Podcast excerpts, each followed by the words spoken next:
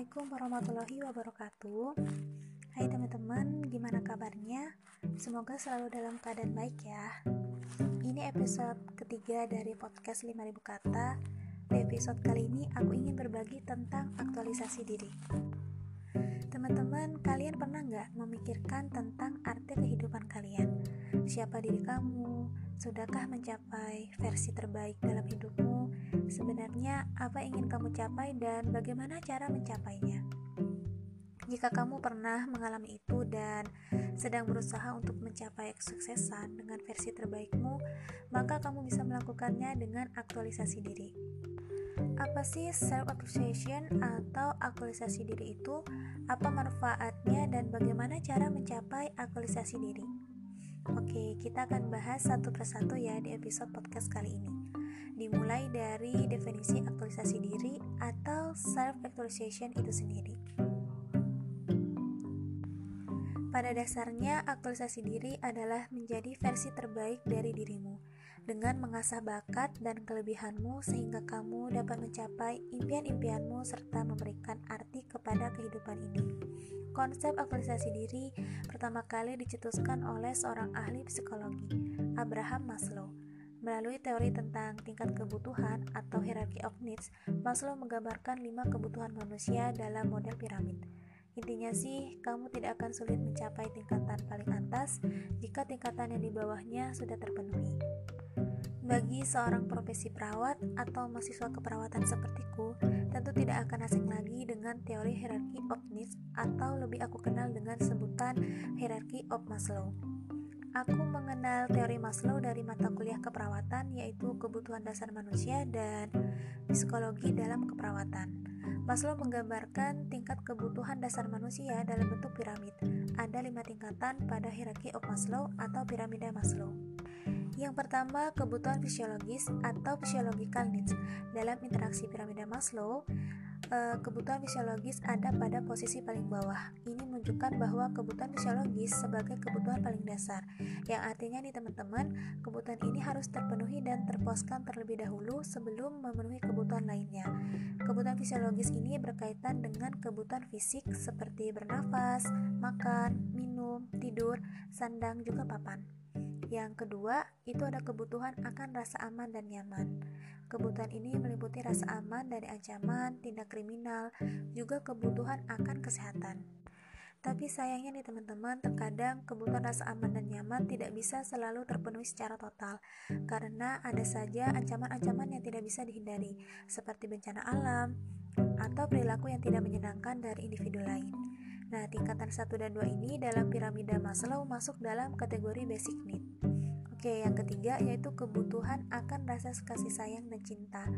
Kebutuhan ini meliputi rasa sayang, cinta, serta rasa untuk memiliki dan dimiliki yang diwujudkan dengan hubungan keluarga, pertemanan, serta memiliki pasangan. Yang keempat yaitu kebutuhan akan penghargaan. Pada tingkatan ini sudah pada tingkatan yang tinggi di piramida Maslow. Kebutuhan ini meliputi perhatian, kepercayaan diri, apresiasi, harga diri, reputasi, dan penghormatan dari orang lain.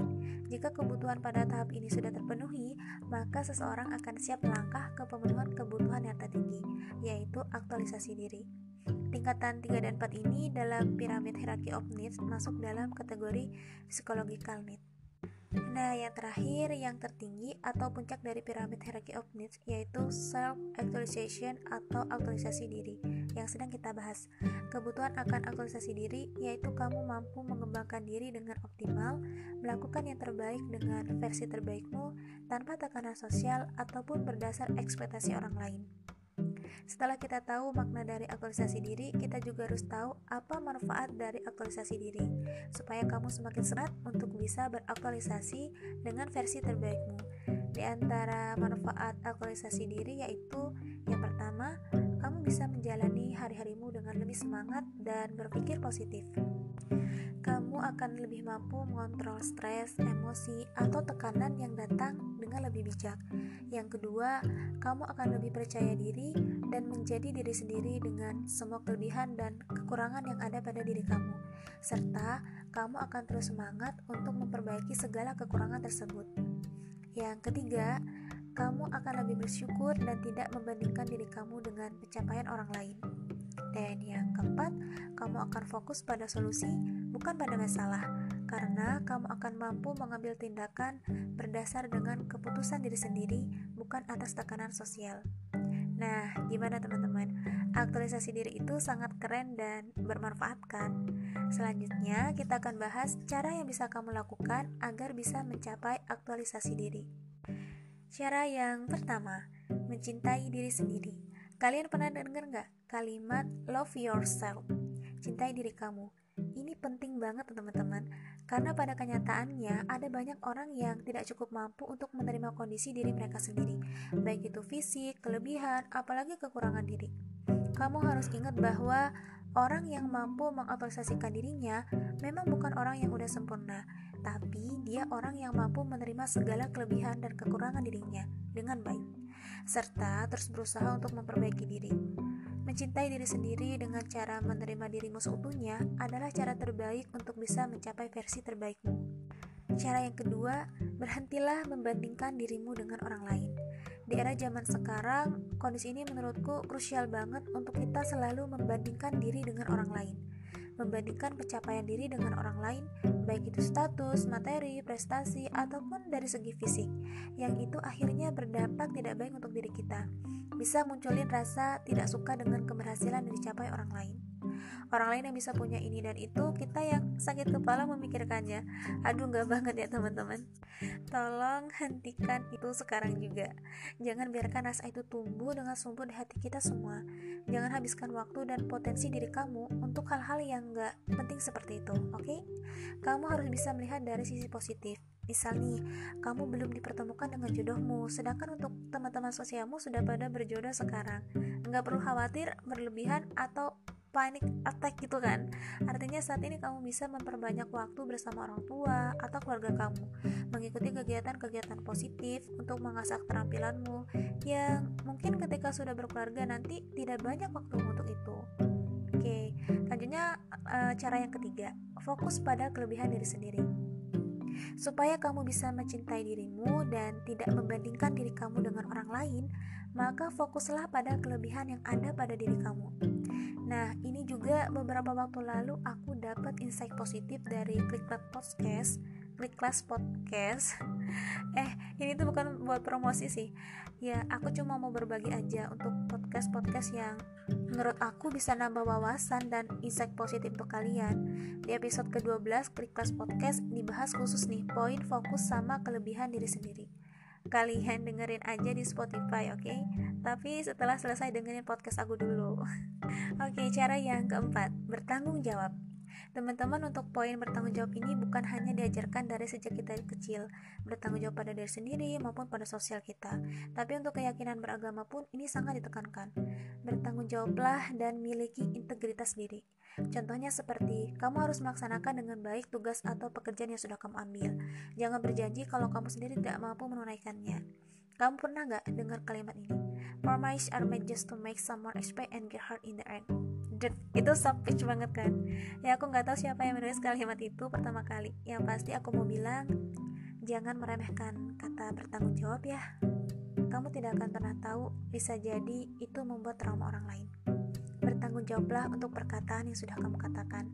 Karena sikap bertanggung jawab tidak hanya akan berpengaruh pada diri kamu sendiri melainkan juga pada orang di sekitarmu. Baik itu teman, keluarga, ataupun pasangan. Cara yang terakhir menurut aku, yang kelima yaitu kemaafan yang luas. Poin terakhir yang menurutku harus kamu miliki supaya kamu bisa mencapai aktualisasi diri yaitu kemaafan yang luas. Teman-teman, kita hidup membersamai dan dibersamai orang lain. Karena memang pada dasarnya kita adalah makhluk sosial. Dalam kehidupan kita pasti banyak atau pernah mendapati permasalahan yang itu menjadi beban untuk hati, baik dari pertemanan, keluarga, ataupun pasangan. Masalah itu bisa mengharuskan kamu untuk meminta maaf atau memaafkan. Ketika salah, maka meminta maaflah. Dan ketika harus menerima maaf, maka ini yang terkadang mudah untuk dikatakan namun pada persoalan hati, kita tidak pernah tahu seberapa lama kita mampu dan siap untuk memaafkan dengan kemaafan yang luas. Sesuatu yang mempengaruhi hati akan sangat mampu mempengaruhi aktivitas kita, seperti mood, nafsu makan, semangat beraktivitas, dan lainnya. Teman-teman, pahamilah bahwa kita tidak bisa mengontrol perkataan orang lain, sikap orang lain, hati orang lain, tapi kita bisa menata hati kita untuk siap menghadapi semua itu. Atau seperti ini, kita nggak bisa jaga mulut setiap orang, tapi kita bisa jaga hati kita. Jadi, tetaplah kuat dan hadirkan kemaafan yang luas di hati kamu, supaya kamu bisa mencapai aktualisasi diri dan terus menjadi baik. Kalau kata klik kelas nih ya, supaya kamu menjadi muda yang selalu bertumbuh setiap hari. Oke teman-teman, udah selesai pembahasan dari aku di episode podcast 5000 kata kali ini. Semoga bermanfaat untuk kita semua dan apa pun yang coba aku bagi ke teman-teman tidak lain hanya diniatkan untuk kebermanfaatan dan menjadi reminder untuk diriku sendiri. Semoga aku dan kamu bisa menjadi pribadi yang lebih baik lagi. Amin. Terima kasih dan wassalamualaikum warahmatullahi wabarakatuh.